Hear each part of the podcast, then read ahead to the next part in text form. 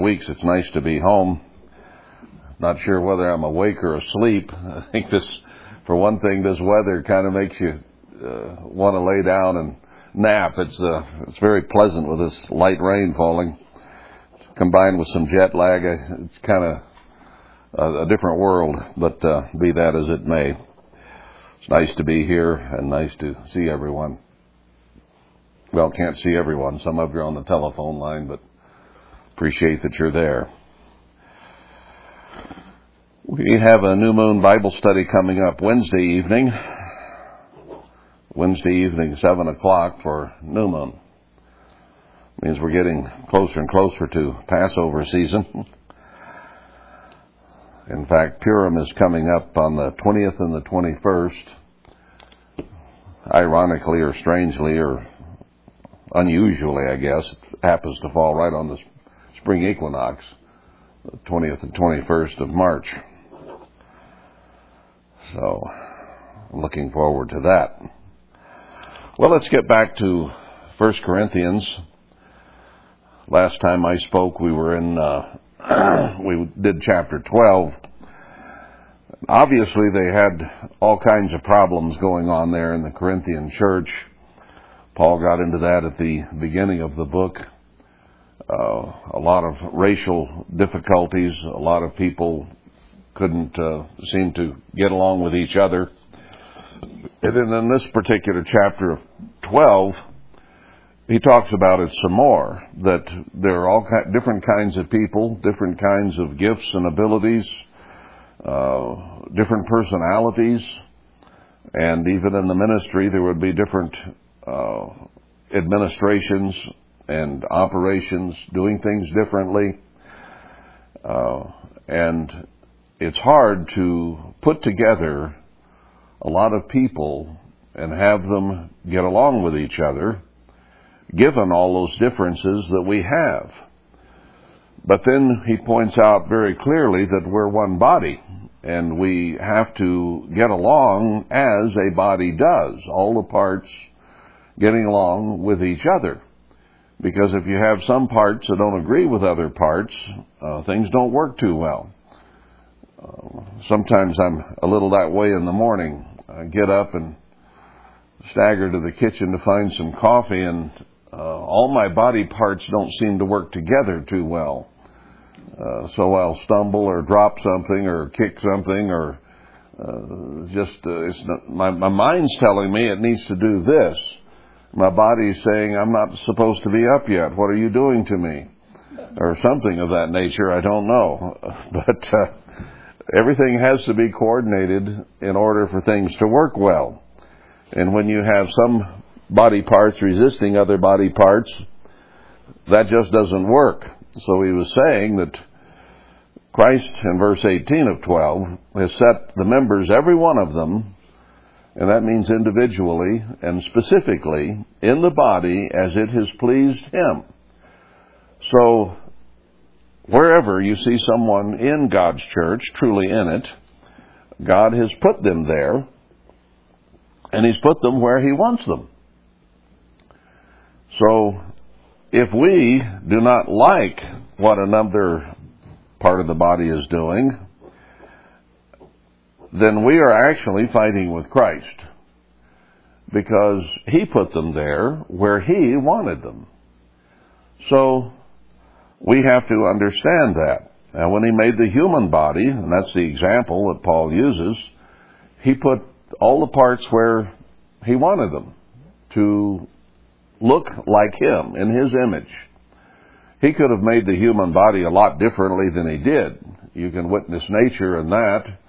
There are all kinds of different animals, and uh, they're built differently, a lot of them. They're not the same. Not every animal has a trunk like an elephant. Uh, just mostly elephants.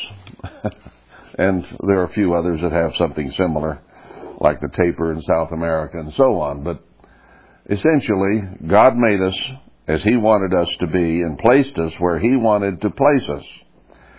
Then He goes on down and talks about the different gifts and the different abilities and how God has put some in the body as teachers and preachers and apostles and prophets and so on, and others he hasn't.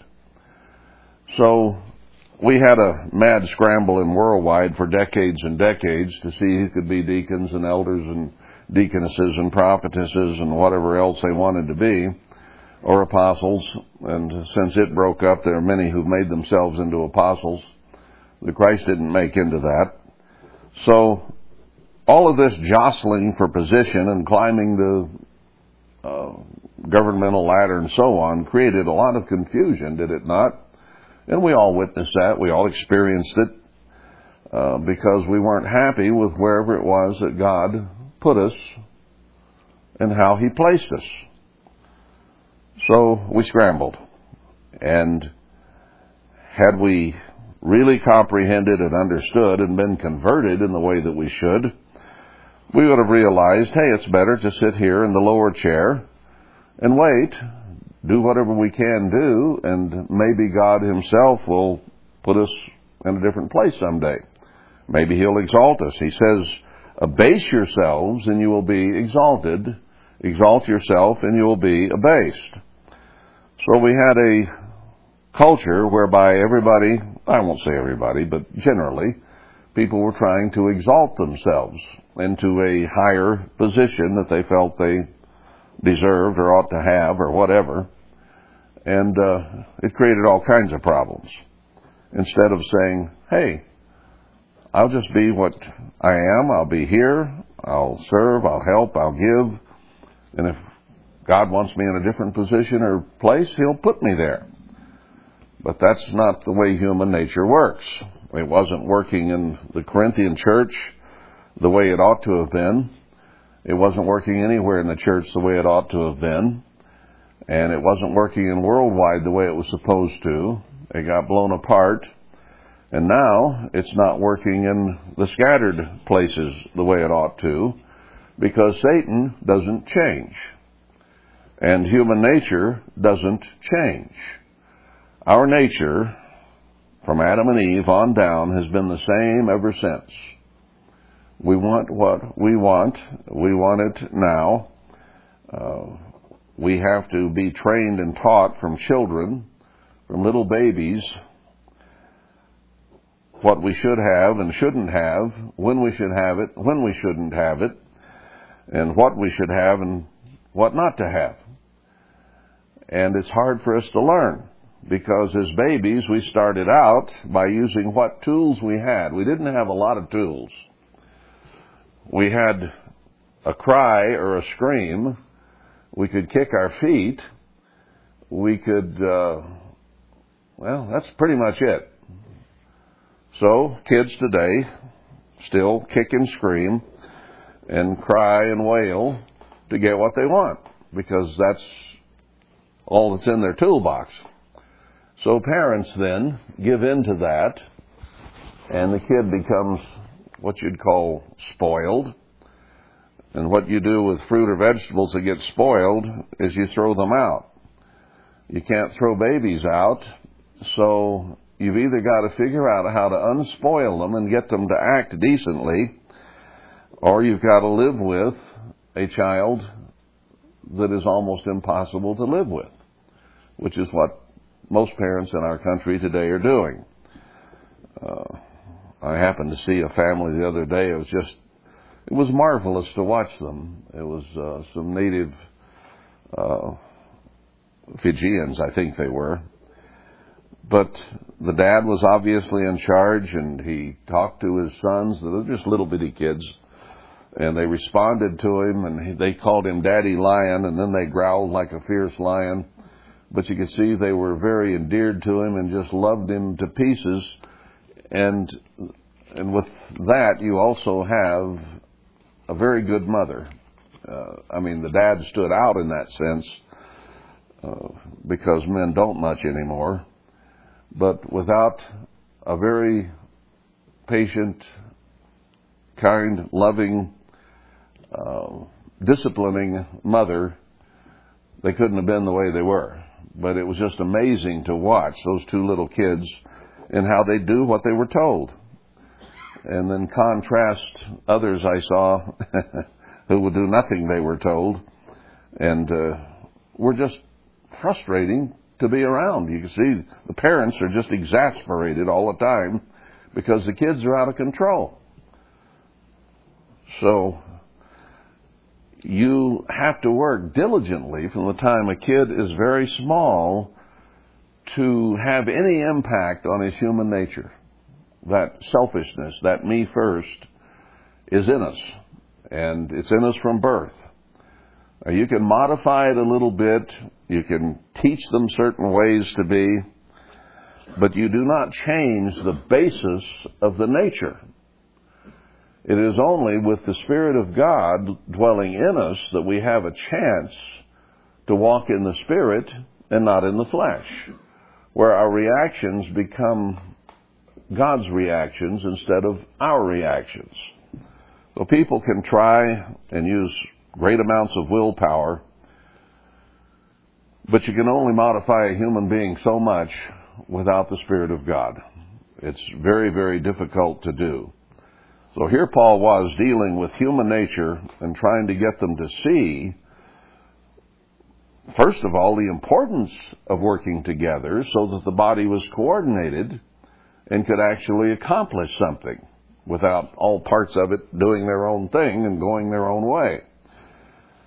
So he says he's he set us where he wants us. Be content. Uh, he also said then that he sent us teachers to guide us, to lead us, to show us the way, and that we were to uh, respect what he had done there as well. Their part of the body and what they are to do. Then he comes on down and he says, verse 29, are all apostles, are all prophets, are all teachers, are all workers of miracles? Obviously not. When you have that many different uh, functions in the body, they can't all have the exact same function. So they can't all be all of these. Do all have the gifts of healings or speak with tongues? Do all interpret? Can they understand what's being said or some interpret for them when you're using different languages? So he says, we got a problem here, people. Now what? He says, you can want some of these positions. You can want to be a different part of the body. You can want to have a different function or different gifts.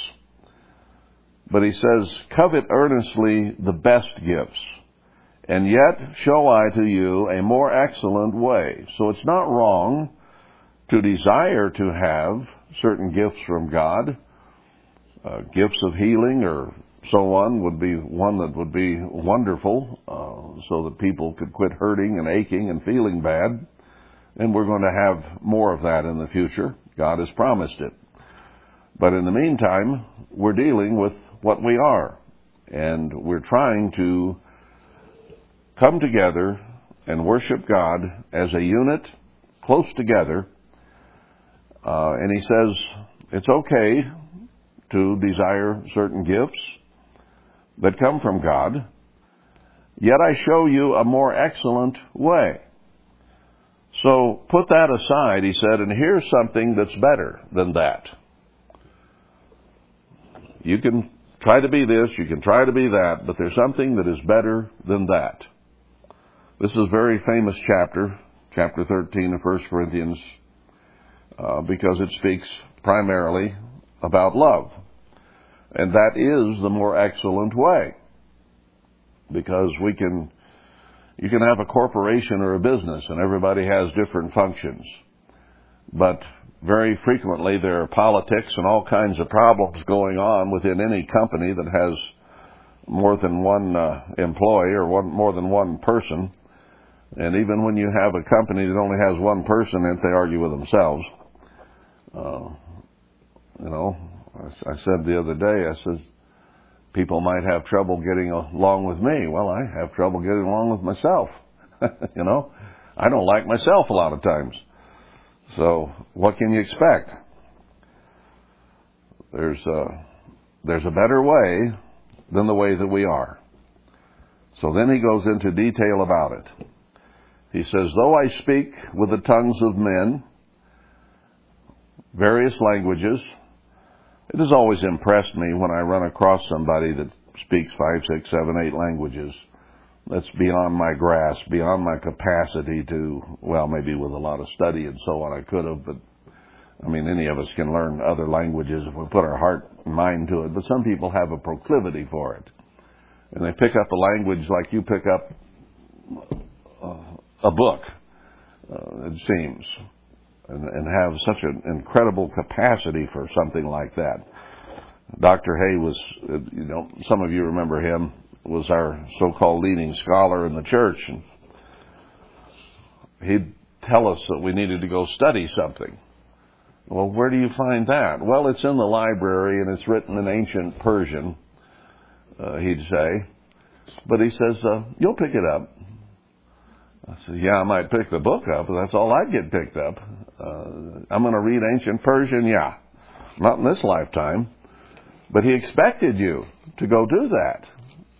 of course, I never even tried. I knew better. Uh, it's just the way it was. So he spoke quite a few different languages, or he could read many, many languages, some of them ancient languages, because they were somewhat similar, and he could pick that up. And he used that ability. Now, here's an interesting thing to me. I was thinking about it this morning or yesterday, whenever it was. Very, very intelligent man. And he tried to write a compendium of world history, uh, which there was a, there was a goal and a purpose behind it, which I didn't probably even really grasp at the time. I thought he was just trying to piece history together. No, the point was he was trying to put all the genealogies of of uh, ancient Egypt together in such a way as to be able to tell where the time was, to know when creation was, and be able to trace man's history year by year straight on through for what purpose? To find out when the end was. That's what the whole effort was about. So he'd come to class and he's talking about some Pharaoh I couldn't pronounce the name of and some dynasty and he'd start in explaining about that Pharaoh. And he thought we understood what he was talking about and we had no idea what century or anything else that he was discussing. And he spent years and years working on a big thick book called Volume 1 of the Compendium, and I think there came out a Volume 2, in which he was trying to get all this explained. Now, he finally realized that all that study and all that work amounted to nothing. That he had not been able to figure it out. Those regimes or those uh, kingdoms in Egypt, some of them were at the same time. Two different pharaohs, three different pharaohs. Uh, some overlapped. So you never could go through all that morass and figure out a timeline, which was what the whole point was. Because we wanted to know when the end was. Was it going to be in 1975 or was it going to be in 82 or when was it going to be? Now we've all worked on some of that in a certain amount of futility over the years. But understanding all the tongues of men and being able to read all those languages and put all that ancient history together, he never could come up with solid answers. I think we got some solid answers now. I think it's very clear that the 6,000 years ends uh, in time cycles after Christ established when the time cycle of the 50 year time cycle was, there in Luke 4. Becomes clear when 2,000 years from Christ is. And that being the case, all you have to do is take that same year and count back 4,000 years and you know when creation was. It's really, really simple. You don't have to have all these tongues and languages and all this knowledge to figure it out. You have to wait for God to show you. It's that simple. So he couldn't figure it out, even with all those tongues of men. So, how much good did that do? Well, to finish that story, there came a point when he told us you might as well throw the compendium away. Just throw it away. He says it's worthless. I couldn't figure it out. After all that. That, that wasn't somebody else saying you ought to throw his book away. That was him saying it. he knew it wasn't right. And I'm not still lugging a copy of it around, thank you. So, you can go through all that, and even if you had tongues or languages of angels, I've never had an angel speak to me that I know of. I've had demons speak to me, but not angels. And the demons spoke usually in English, because they probably know all languages. And uh, they can speak English quite well. Now, sometimes they mutter and so on and so forth, but they can speak very clearly when they wish. But they're not speaking in demonese or angelese at that time, they're speaking in Englishese. So I don't know what the tongues of angels and the languages of angels are. But if I could and didn't have love, what does he say? I am become a sounding brass or a tinkling cymbal. So, what, what have you gained if you could speak all languages and not have love? And I think to use Satan and the demons there is a very good example because they know all that and yet they will never have love. Their goal and purpose is to destroy all mankind, uh, to put us down, to find fault with us in any way they can, to find anything possible that they can accuse us of, and take it to our Father in heaven. That's their goal, and that's their purpose. So they know all the languages of angels. They were angels. So all the languages that the two thirds faithful angels know, they know. Now the faithful angels still have love and they protect us and help us and strengthen us in ways that we don't even know or discern, I'm sure. But Satan and his demons are always there to destroy us, and they have a better command of all the languages of the universe than any of us even begin to grasp. And what have they become? They become a problem, a sounding brass, and a tinkling cymbal in the whole universe. They make a lot of noise.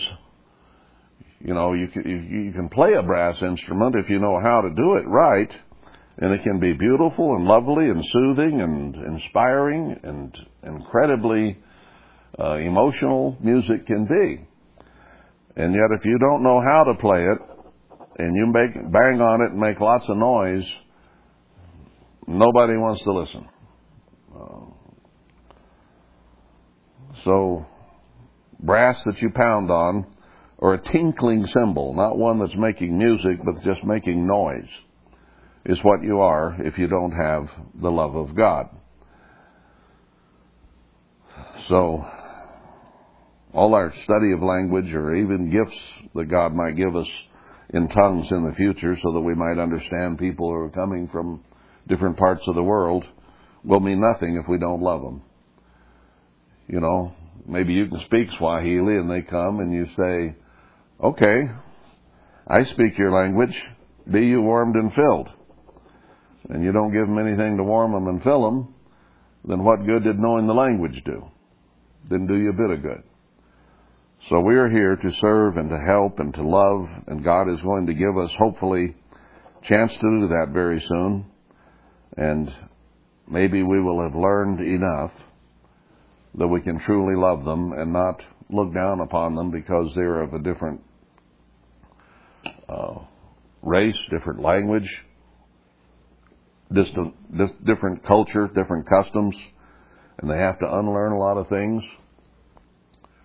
Yet, probably all of them will have been part of God's church, I think, so they will have a certain amount of knowledge. But these people had a certain amount of knowledge too, but they couldn't get along with each other. They just couldn't do it. So he's trying to tell them here how to do it. And it's written for us so that we might learn how to do it better.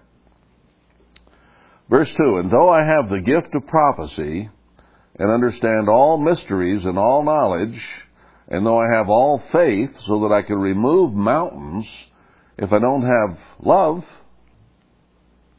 it means nothing. I'm nothing. Now, if we came, somebody came in who had the kind of faith that is required to remove mountains and move them around, I think we'd be pretty impressed, wouldn't we? That's a pretty impressive feat. What if you understood all prophecy? You understood it all in great detail and had no, you, you knew everything that was going to happen, exactly when it would happen, exactly how it would happen, exactly who it would happen to. You could give the dates. You, I mean, you knew it all. What good does it do if there isn't love behind it to help us be better representatives of Christ, to be more like Christ, so that we live in peace, happiness, and harmony? That's what it's all about. God's, God's universe right now is not living in peace and in harmony.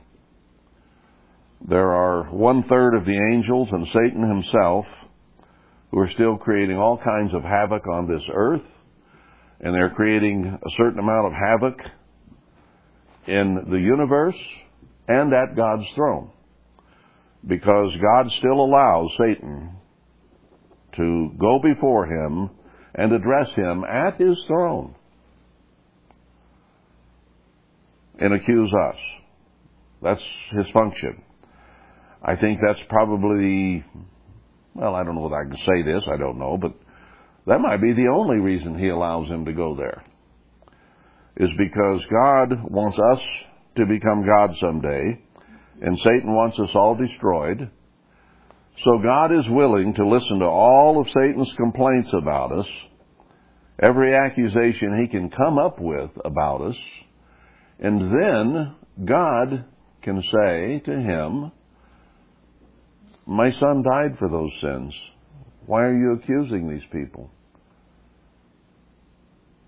They're asking forgiveness. They're asking for the blood of Christ to cover their sins, whatever they might be, right?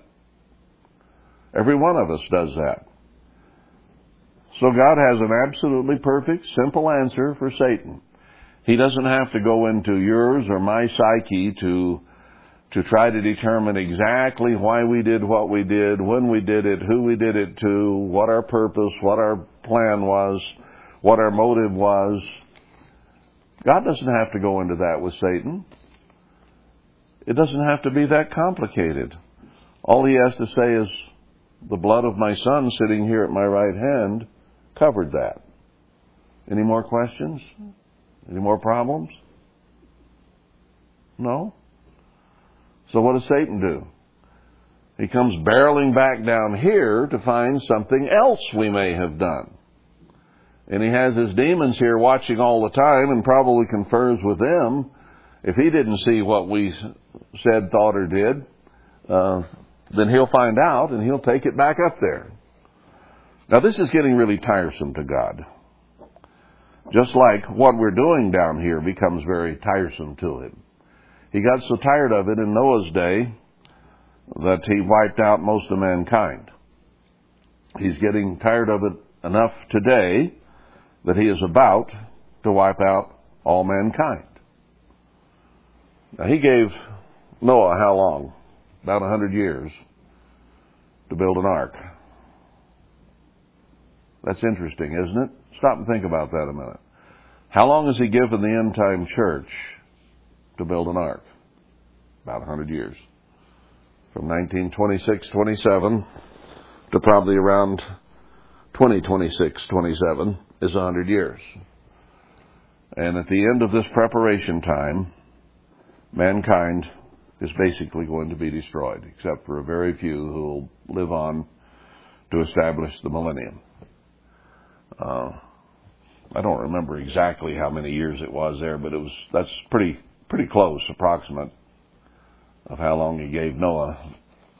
I'm going to go back there and look at that just for for the for the interest because that that thought had not ever come to me. Uh, where is it here? It says that build an ark, make it this long.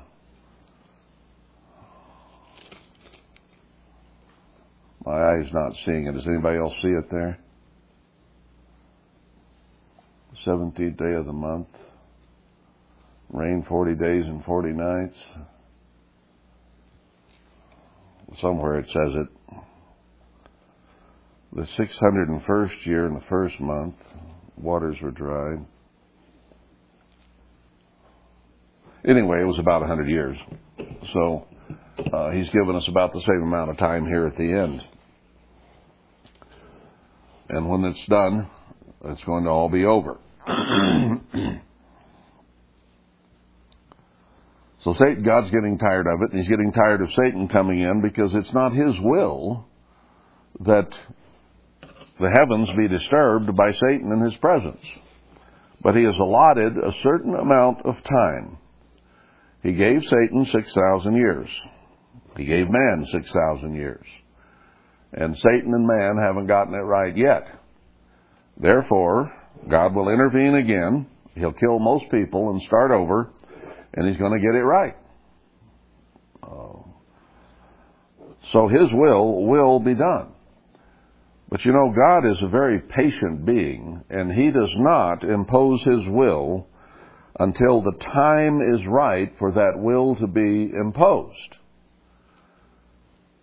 Could he kick Satan out today of his throne and not let him back? Yes, he's already defeated him, and Christ defeated him in the battle that they had after the fast. So he can be kicked out today. And it's God's will that there be absolute peace and harmony at his throne and in the universe and on this earth. That's his will. But he's working it out over a prescribed plan and procedure that has to be gone through in order to accomplish his purposes. Now, he could cause absolute peace by binding Satan and the demons now and simply destroy every man and woman and child, every human being on earth. If Satan were contained and mankind were gone, there would be peace. Right? God can do that. He has complete power over life and death or imprisonment. What's the deciding factor here? God so loved the world that he sent his only begotten Son after 4,000 years so that we might save us from ourselves and from Satan. Now there is the love of God. It is not His will that it be the way it is, and He will only allow it to be the way it is for a certain time, and then it will change. And we, if we are not willing to change and come to have the desire for the kind of peace and love and harmony that God has, we will simply not be there. If we do not come to have His love, we will go into the lake of fire and die. That's just the way it's going to be. Because He will have peace and harmony and love, and He will not have fighting. He will not have hurt feelings and people offending and being offended. It's just not going to exist. It's going to be gone. Satan will be bound forever, and humans will either be changed or burned. We will either come to have the love of God or we will not. so he's saying it's a futility to think that you can get somewhere by having tongues of men or know all prophecy or understand all the mysterious things. Now we've learned over time different mysteries. In fact, Herbert Armstrong wrote about the greatest mystery, and that was that we become God. That was a very mysterious thing, and is to all the churches and religions of the world. They don't understand that that's why we were put here to this day. But we do. Because God caused him to understand a mystery. But you know, one day that mystery is going to be cleared up. The first resurrection just a couple chapters ahead of us here in 1 Corinthians. That mystery will all be understood. Prophecy will have all been fulfilled, so having known that didn't gain you anything eternal, did it?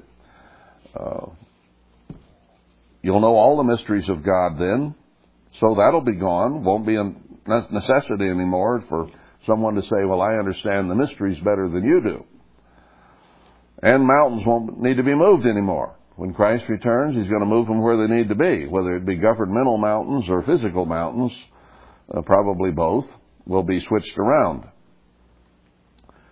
The earth is not in harmony right now. Uh, it was divided in the days of Peleg from being one continent into seven and other islands scattered around because mankind could not live in peace and harmony. The languages were divided in the days of Nimrod because man could not live in peace and harmony. And so God scattered them over the face of the earth. Now He's going to come back and fix all that. So there won't need to be any mountains moved anymore. What is left that needs to be? Won't need faith because you'll be in the kingdom. Faith is what? Trust that you shall be. Trust in God that He can do what He said He would do. Well, once He's done it, you don't need faith anymore. So all these things that we desire won't amount to anything. But what will we still need? Love. We'll still need that. Because without love, harmony and peace will not continue. So the only thing that we desire today that will be required then is love. And what is love? This is the love of the God that you keep His commandments, and those are summarized in two parts. Love God more than anything in the universe, and love each other as much as we love ourselves. Not more than, but as much as. And for us to love another human being as much as we love ourselves is a very rare commodity indeed. And even if we achieve it in part, part of the time, it's difficult for us to achieve it with everyone at all times. Now, Paul even said, for, for some, somebody might even be willing to die. That's pretty rare, but there have been times when someone was, was willing to take the bullet, was willing to die for someone else.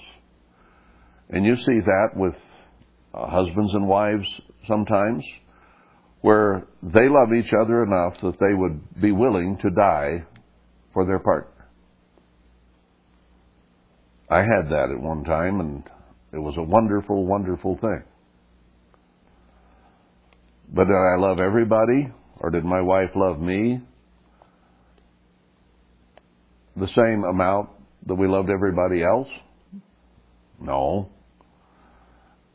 I doubt if I would, I doubt in my lifetime I have ever been to the point where I would have been willing to die for anybody on earth. There's some people on earth that would just be really hard to decide that I think I'll die for that person. You've probably met a few or a multitude, or you've heard of them. There are some pretty nasty characters out there. And would you die for them? I think we have a way to go. we might once in a while find somebody that we would be willing to die for if it seemed to be the thing to do. But Christ is the only one and his Father who loved everybody enough that he was willing to die for everybody. Now that's the kind of love that God wants us to come to have. So that everybody that is left alive in the universe, we love with all our heart. Because then we, we will become God and we're to love God more than anything. So then we are to love each other more than anything. I think that the love that He requires of us at this point to love each other as we love ourselves will be surpassed by His greater love that means we love everyone equally and more than ourselves. He isn't requiring that of, of us yet. But Christ had to love everyone on this earth more than he loved himself.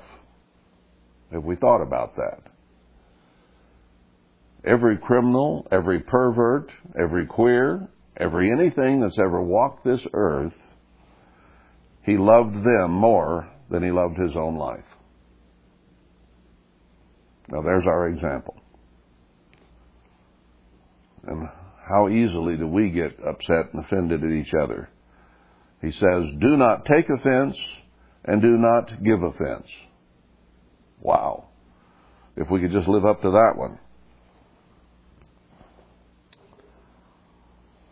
So all these other things that you can name that people have desired, which he named before in this chapter and, and before, they don't amount to anything unless we really love each other.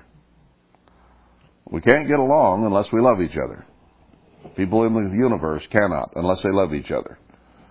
Satan came to the point he loved himself more than he loved God, and he got in trouble. If we love anything on this earth more than we love God, we are in trouble. And we have to love our neighbor as much as we love ourselves. That means you have to, that means you have to love your neighbor an awful lot. you know? You, you really do. To love them as much as you love yourself. That's, that's the minimum requirement. And though I bestow, verse 3, all my goods to feed the poor, and though I give my body to be burned and don't have love, it profits me nothing. Now there are people, have been in the past, who for whatever their cause was, were willing to die. There are people whose cause is to, to spread uh, their religion around the world. And they're willing to die to spread their religion. They're willing to blow themselves up to spread their religion and to get rid of your religion by blowing you up with them. So they have their goals, they have their purposes, they have their intentions, and some are willing to go on in prison. They've gone on food fasts, trying to achieve a political position, starve themselves to death. So they were willing to give up their prison food and let somebody else have it in order to fulfill their agenda. And there are those who have put their body on the fire to be burned. But was it out of love for their neighbor? Was it out of love for God?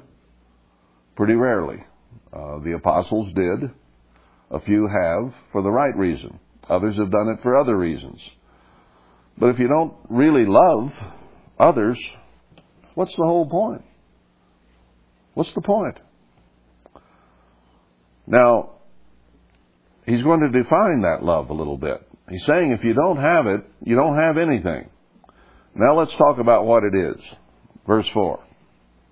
Love suffers long, long suffering, is willing to suffer for a long time. It doesn't have to have immediate gratification. It doesn't have to have what it wants immediately. It is willing to suffer for a long time. Now, why has God called us into His church, into His knowledge, and then made us sit here for 40, 50, 60, 70 years to achieve what we want? Well, part of His character is being willing to suffer a long time. So part of the reason we're still here is so that we learn to suffer and to be willing to put up with suffering for a long, long time in order to achieve our ultimate goal and purpose. Now, He could call us all four days before Christ returns and fill us with His Spirit, and we'd quit sinning for four days, and we wouldn't have learned the character we needed. And we have to suffer not only a long time for the goal that is ahead, but we have to suffer with each other. We have to put up with each other. None of us are perfect. None of us get it all right. And therefore, when any of us does not meet the standard of God and His Son, we have to suffer with each other. We have to put up with each other and still love each other. Not be angry, not be hateful, not be mean, not be unforgiving, but to suffer a long time with what? With kindness. He links the long suffering and kindness together there. Because you can set your jaw and say, all right, I'll suffer with you. I'll suffer along with you. I'll put up with you. But how about being kind at the same time? Can you suffer long? Can we suffer long with each other's problems, our lacks, our weaknesses, and do it kindly, lovingly? Or do we get all stretched out and our knickers in a wad with each other and suffer, yes, but not kindly? So when he tells us what love is, Paul wants them to understand that yes, you have to suffer and you have to suffer other people and their problems, but you also have to be kind to them. You can't have an attitude. You got to get past your attitudes. Attitude adjustment hour is what this life is all about because that's what our biggest problem is is our attitudes. It is our attitude that causes us to do what we do and think what we think and be what we are. What do you do when you discipline a child? It's his attitude that is the problem. It's not specifically what he's doing, playing with the knobs on the stereo. It's the attitude of rebellion that when you tell him that is not a toy, do not touch those, he says, I will if I want. And I want to. So there's an attitude of rebellion there, among other things that go with that. Selfishness. That's what it's all about. So he has to have his attitude adjusted. Where he says, whatever daddy or mommy tell me to do, I will do because I love them and because I know I'm going to get punished if I don't do what I'm told. And it is through that pain that they learn to love their parents. God chastens every son whom he loves. If he didn't love you, he wouldn't chasten you. And therefore, then, after we get our attitude adjusted and decide I love you more than I love what it is that I'm doing here, then he's kind and loving to us and blesses us. Just as a parent, when he sees that kid's attitude change, uh, will pick him up and love him and be kind and gentle with him and show his love and tenderness uh, after the problem is solved. But you can't just be kind and loving to that child all the time without discipline, or he'll never learn what love really is. And we're all children of God. So He gives us little children to teach us those things. And then we grow up and we have to still learn them as adults, it seems. But if we had good parents that taught us, it helps. So, put up with each other and be kind about it. Love doesn't envy. There's no jealousy. There's no envy. Uh, when somebody's blessed, we rejoice with them. When they're in pain, we hurt with them.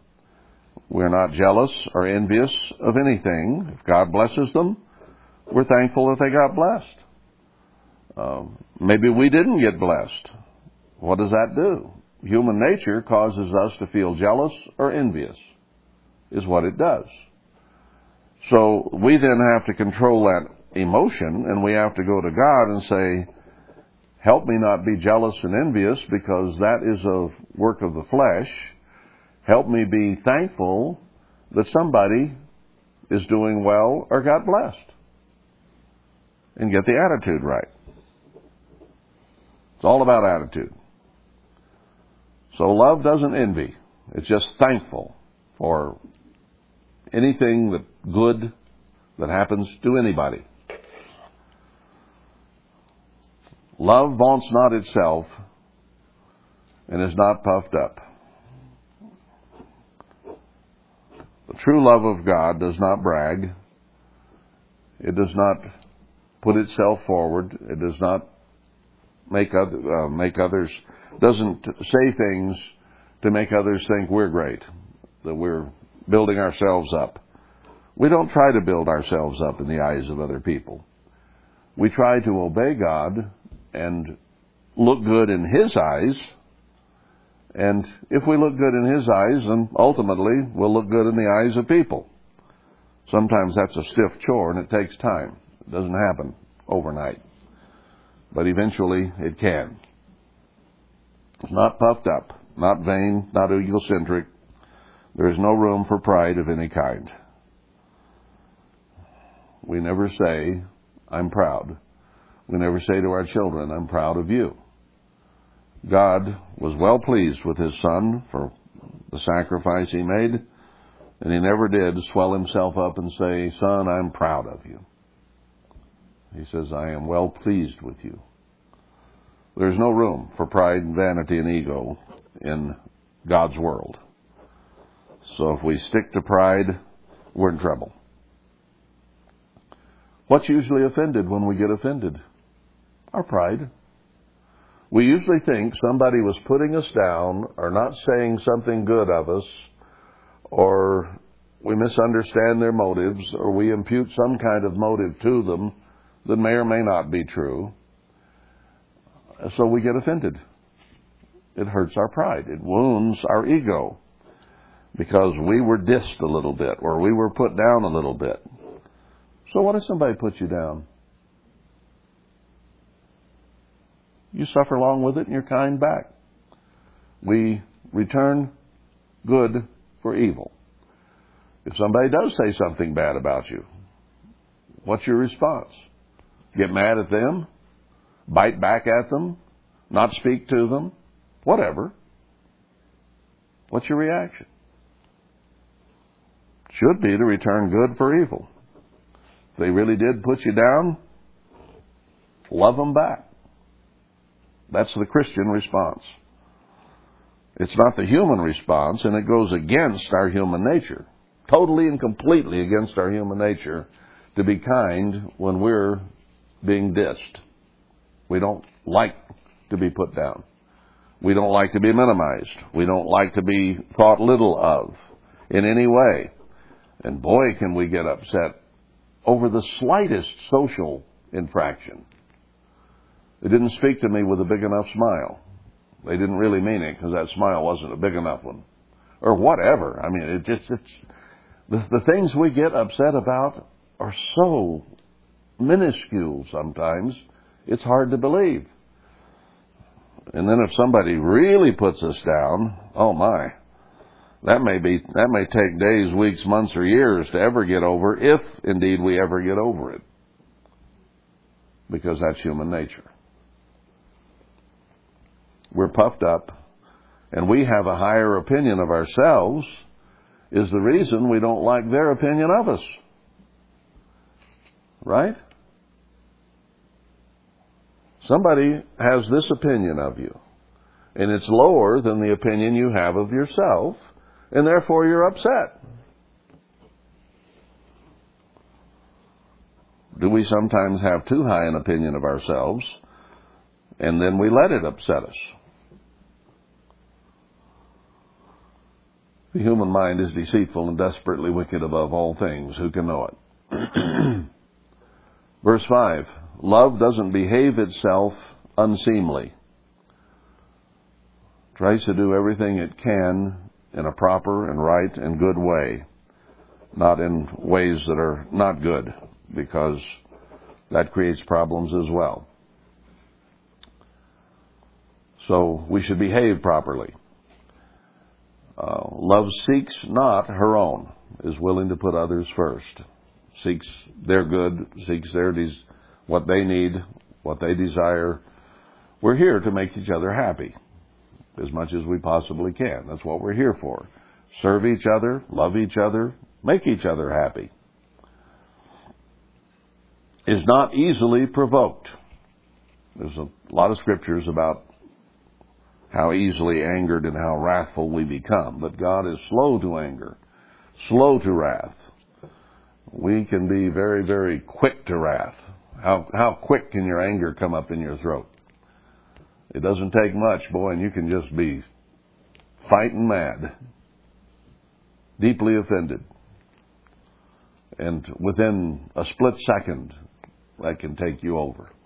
Just like that. So it requires some work. Not easily provoked, not quickly angered. God does not want anger in the universe. Satan is angry, the demons are angry, and people tend to be angry. And Satan and the demons are going away, and all angry people are going away. They will either change and get over their anger, or they'll go into the lake of fire and their anger will go with them. Because God is not going to live in an angry universe. He wants it peaceful, loving, kind, and gentle, is what He wants. And He will achieve that no matter who has to go. Love thinks no evil. There's some there's some pretty big definitions here that we have to live up to. Love doesn't think evil. Well, you know what I saw so and so do. I think this is what they had in mind. I think this is what they're doing. I think this is that.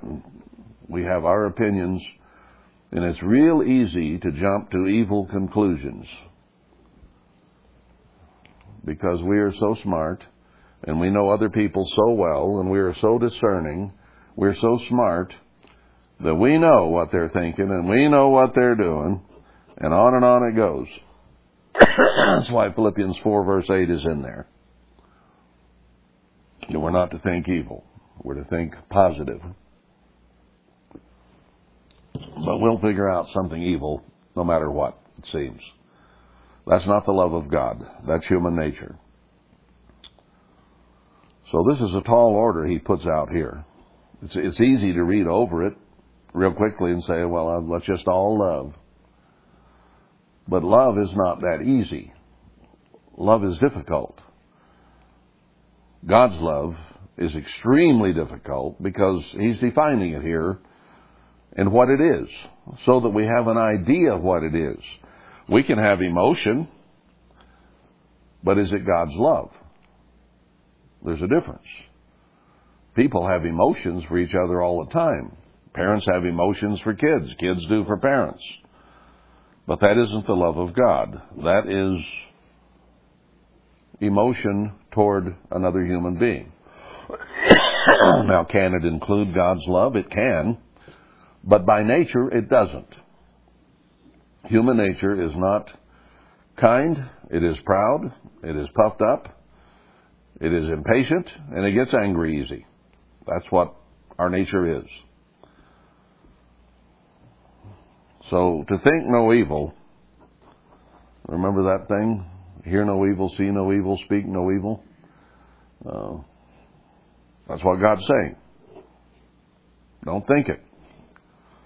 If something's evil, uh, God will deal with that person. Uh, God will deal with you if you're evil. We're not to think it. We're to think on the positive things. We're to find good in each other, not evil. It's easy to find evil, isn't it? We think, anyway. But it's hard to find good sometimes. Well, that's what we're supposed to be looking for is the good. We're not supposed to be looking for a glass half empty. We're supposed to be looking for a glass at least half full. We're supposed to find something good in that glass, that human being, whoever it is. Find some good. Overlook the evil. Put up with it. Deal with it. Verse 6 love does not rejoice in iniquity. When there is sin there, sometimes people, boy, they can't wait to go tell somebody else about a sin that they see or that have, they've discovered.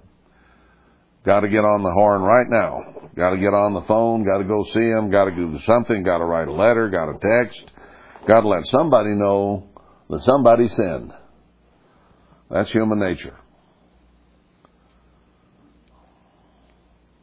Doesn't rejoice in iniquity. Part of our rejoicing in iniquity is when we see others do something we think is wrong, uh, that's not what we would do. And since we wouldn't do it, that makes them lesser than we are. And we judge each other by each other. And Paul said, it is not wise to compare ourselves among ourselves. But we constantly compare ourselves with others. And our conduct we compare to theirs. And we like to come out on top in that because we like pride and vanity and ego and we like to think that we're better than someone else. Or smarter or whatever it is. And therefore when we see them falter or fail or commit a sin or do something evil or something that looks evil to us, we can rejoice in that. And the fruit of that rejoicing is that we have to go tell somebody and share this gem of gossip about so and so because I saw them or I think they did or whatever it is.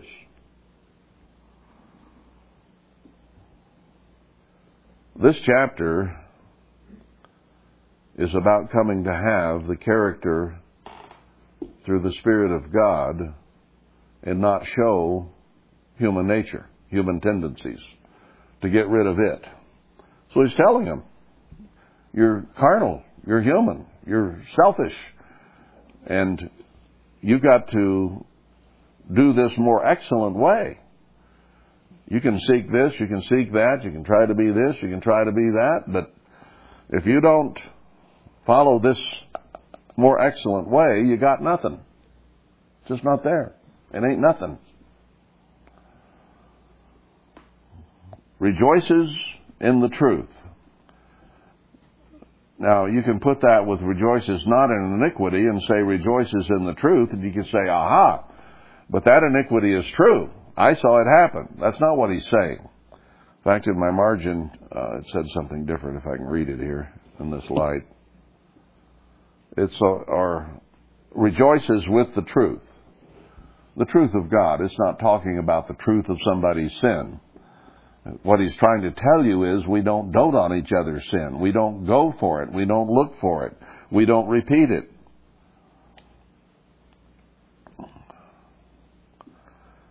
Verse 7, it bears all things without giving up. When it says it bears all things, it carries burdens for others. It's able to bear, to take, to carry somebody else's burden. Now, Christ is the greatest example again, who bears all our burdens. And our burdens are pretty heavy. But his burden is light. He carries us, and to him it's light, it's not heavy. To him he's willing. He loves us so much that he's willing to carry us and to see us through and to work salvation in us. That's how much He cares for us, and so much so that He even died for us. So when it bears all things, He bore all things for us, and we are to bear each other's burdens as well. Believes all things. In other words, is trusting and able to believe the things that we're taught, to believe the things that we come to understand. Doesn't mean we're supposed to believe all evil. We're supposed to believe good. Hopes all things. So do we give up hope on each other? Say, ah, write that one off, boy. No, still hopes. See, he's not talking about just our relationship with God here. He's talking to a carnal, unconverted, essentially, congregation who can't get along with each other. So when he says you need to love each other, when he starts defining the things that that love does, he's talking to us in our relationship with each other. That's what this is all about. Hopes for each other and endures all things. We don't give up and say, well, throw that one away. Now, why did Paul boot the guy out there in 1 Corinthians 5? To turn him over to Satan so that he might learn to serve God. In other words, that he might repent and quit doing what it was that he was doing. And when the man quit doing what he was doing, Paul said, Hey, love him. He quit doing that. He's doing what's right. Now everything's fine. Accept him back. And then they said, No. Once you convince us to dump him, we dumped him. Now we're not going to have him back. Well, what is repentance and forgiveness all about? What if God dumped all of us and then we all straightened up and he said, "Ha, I'm not going to bother. Forget it." Then what does all of our repentance do? What's it worth? What good is it to fight and strive to live up to what Paul is saying here if God's just going to give up on us? And Paul tells us another place that his God's love will never depart from us. It will always be there. No matter what, it will always be there. You know what? He is going to be very, very sad when he has to burn some people up in a lake of fire. That is going to hurt him very, very deeply.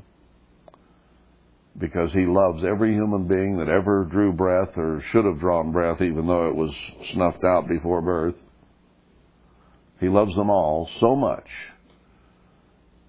that it is going to grieve him to his soul to have to destroy them, ultimately and permanently.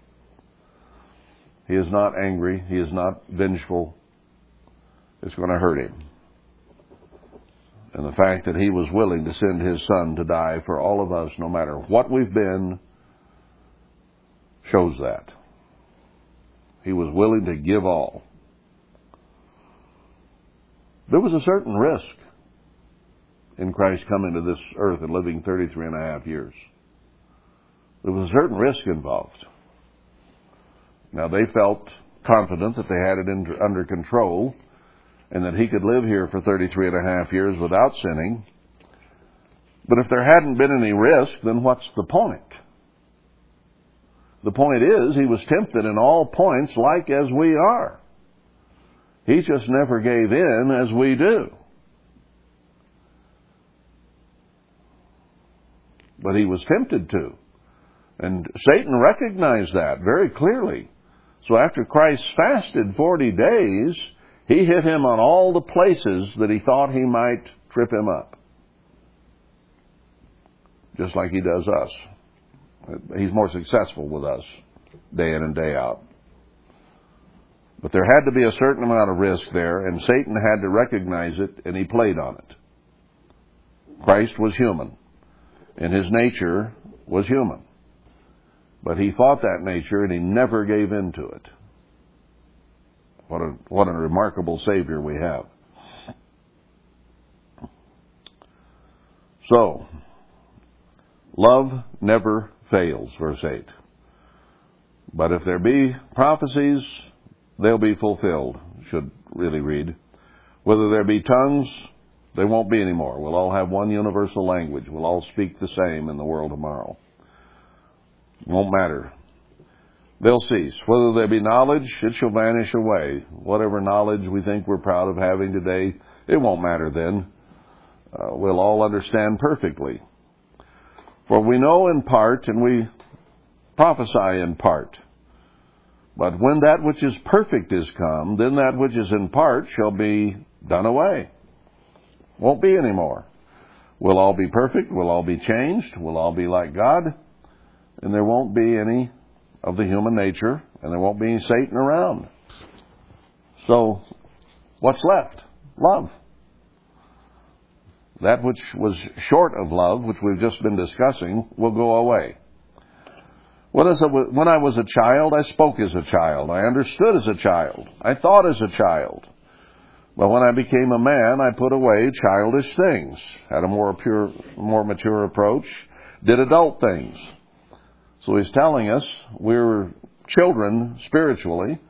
Now we need to become spiritual adults and quit acting like a bunch of little quarreling, selfish children, but act like mature, loving adults. For now we see through a glass darkly, but then face to face. Now I know in part, but then shall I know even as also I am known. I'll know everything about God and He'll know everything about me. He already does, but then I will have been upgraded to be like Him. So we don't see it all clearly. But there's these three things faith, hope, and love. These three. But the greatest is love. Faith will be fulfilled. Hope will be accomplished. Love will be forever and ever more in a peaceful, coordinated, loving kingdom of God, which we are a type of today. So we need to work at living up to the kind of love that God has for us, and He defined it here pretty clearly for us that it doesn't include our nature. That we have to have the Spirit of God and change our attitudes from what human beings do and look at it spiritually, maturely, as God does. It's a tall order, but that's what He's called us to do.